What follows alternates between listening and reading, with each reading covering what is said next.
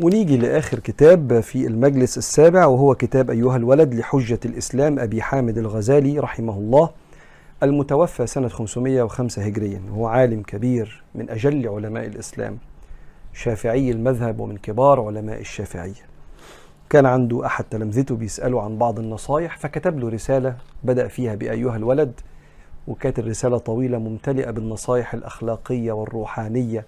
اللي فيها تزكية للأخلاق وللنفس وبما أن إحنا بنتكلم عن العقيدة ثم عن النبي عليه الصلاة والسلام ثم عن الفقه بقى كلام عن تزكية الروح وتزكية النفس. قال الإمام لتلميذه أيها الولد اجعل الهمة في الروح والهزيمة في النفس والموت في البدن لأن منزلك القبر وأهل المقابر ينتظرونك في كل لحظة متى تصل إليهم. فإياك إياك أن تصل إليهم بلا زاد. وقال أبو بكر الصديق رضي الله عنه هذه الأجساد قفص الطيور واصطبل الدواب. فتفكر في نفسك من أيهما أنت. إن كنت من الطيور العلوية من الطيور العلوية فحين تسمع طنين طبل ارجعي إلى ربك تطير صاعدا إلى أن تقعد في أعالي بروج الجنان. كما قال عليه الصلاة والسلام اهتز عرش الرحمن لموت سعد بن معاذ. والعياذ بالله إن كنت من الدواب كما قال تعالى أولئك كالأنعام بل هم أضل. فلا تأمن انتقالك من زاوية الدار إلى هاوية النار. بيقول له إيه بقى؟ واحدة واحدة. أنا عارف إن الكلام ده متألف من 900 سنة يمكن فأكيد في محتاج يعني شرح يعني. بيقول له يا ابني اجعل الهمة في الروح. الهمة يعني التركيز على الارتقاء.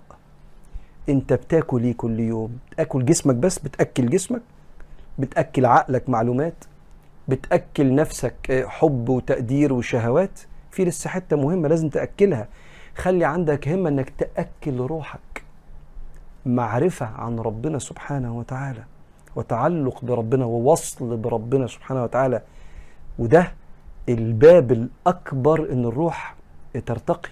فخلي همتك إنك تشتغل على الجزء السبريتشوال الجزء الروحاني عندك. وبالمناسبة الروحانيات ليها علاقة بربنا بس. أي حاجة بتتعمل ملهاش علاقة بربنا حلو بس دي نفسية. أي حاجة. مفيش في معتقد المسلمين علوم روحانية ملهاش علاقة بربنا. الروح دي ويسألونك عن الروح قل الروح من أمر ربي حاجة بتاعت ربنا. فأي حاجة بتتعمل جميلة فيها ترقية للنفس وللأخلاق حلو حلو.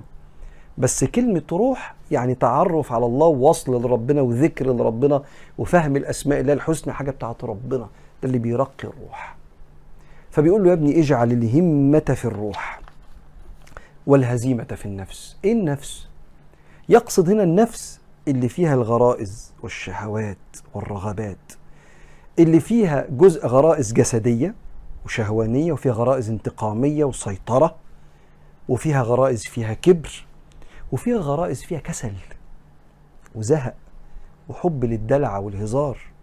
فقال له ده يبقى الموضوع اللي انت دايما شغال ضده اللي ده تهزمه عشان تبقى إنسان نافع لمجتمعك ونافع لنفسك وقائم بمسؤولياتك.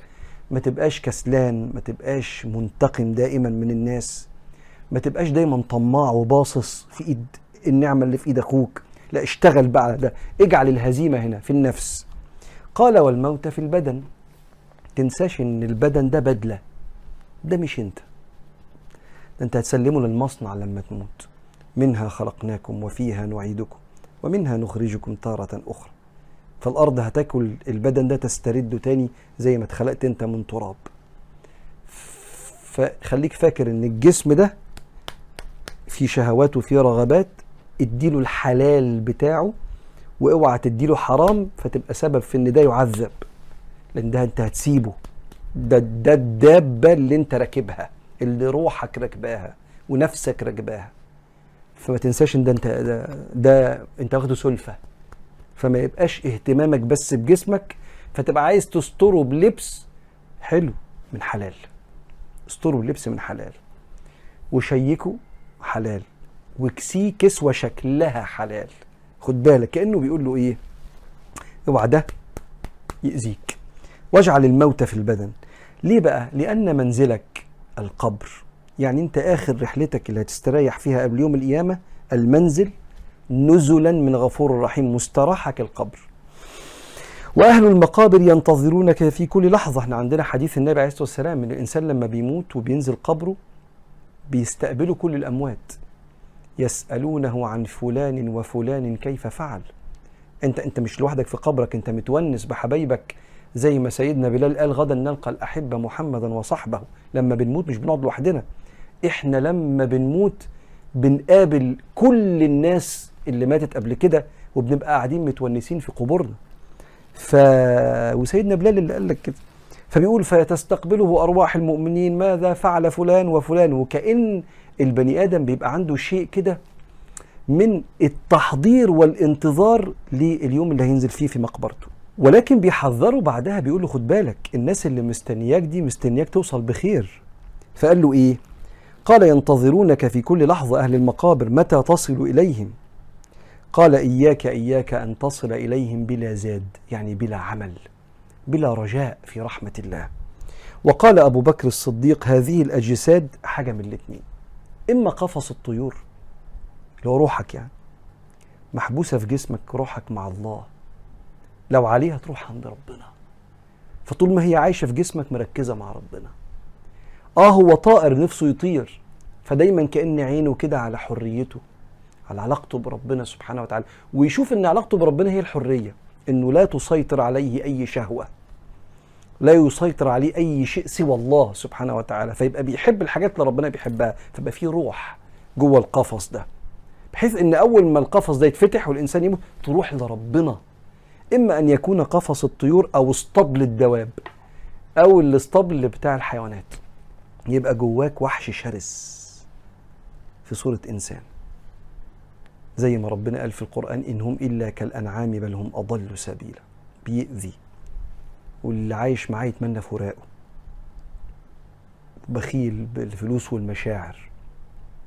وبيوجع بكلامه وأفعاله وتصرفاته. وغضبه آه، غير آمن. والسر عنده بيتفشي. إيه ده إيه ده إيه ده؟ آه. ده هنا في حاجة وحشة قوي ما اشتغلش عليها. ما اشتغلش على تهذيبها و... وتحسينها وترقيتها أخلاقه.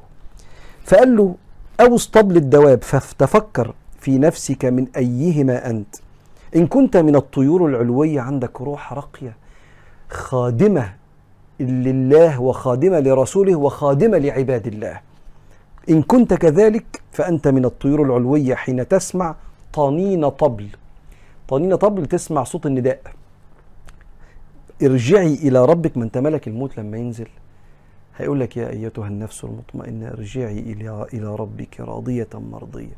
ساعتها تستطير صاعدا إلى أن تقعد في أعالي بروج الجنان. كما قال عليه الصلاة والسلام اهتز عرش الرحمن لموت سعد. إيه اللي حصل؟ روحه جت.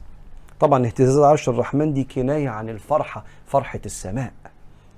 شيء من المجاز لفرحة السماء. ف يا فرحة أهل السماء بقدوم سيدنا سعد بن معاذ. والعياذ بالله إن كنت من الدواب. بالمناسبة كل أرواح المؤمنين الصالحة لما تطلع عند ربنا ملائكة تفرح. فيشموا لها ريحة حلوة زي ما النبي قال كده فيقولون لمن هذه الروح الطيبة؟ وملائكة الرحمة تصعد بروحك أو روحي يا رب لو كنا صالحين. ملائكة السماء تشم ريحة حلوة مين مين الحليوة اللي معاكم ده؟ لمن هذه الروح الطيبة؟ يقولون هذا روح فلان ابن فلان أو فلانة بنت فلان. فيقولون صلى الله عليك وعلى جسد كنت تعمرينه. ربنا يصلي عليك أيتها الروح وعلى الجسد اللي في الأرض اللي كنت فيه. ويخشوا في الزفة لغاية ما تروح عند ربنا. يصحبك الملائكة المقربين من كل سماء. والعياذ بالله. التاني بقى. إن كنت من الدواب كما قال تعالى أولئك كالأنعام بل هم أضل فلا تأمن انتقالك من زاوية الدار اللي أنت عايش فيه إلى هاوية النار. كأنه بيقول له الخلاصة يا ابني ركز هتغذي روحك ولا هتغذي شهواتك؟ كأنه بيقول له يا ابني حط أولوية لروحك الموصولة بالله الخادمة لعباد الله. مش أولوية لنفسك اللي فيها الغرائز والطلبات والشهوات. ليه؟ لو انت اديت أولوية لروحك نفسك هتتمتع بس الروح سيئة.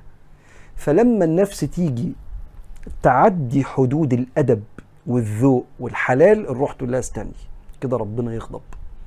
كده ما كان زعل ربنا. فالروح مسيطرة. مش معناها إن النفس مش هتنبسط. ده إحنا ديننا كله استمتاع بالمباح. استمتاع بالمباح بس الروح سيئة. الروح ضعيفة النفس تجمح. وتخليك في الآخر كما قال من تنتقل من زاوية الدار إلى هاوية النار. نقف هنا. المجلس السابع كده خلص. ونكمل المرة الجاية إن شاء الله على خير. والحمد لله رب العالمين.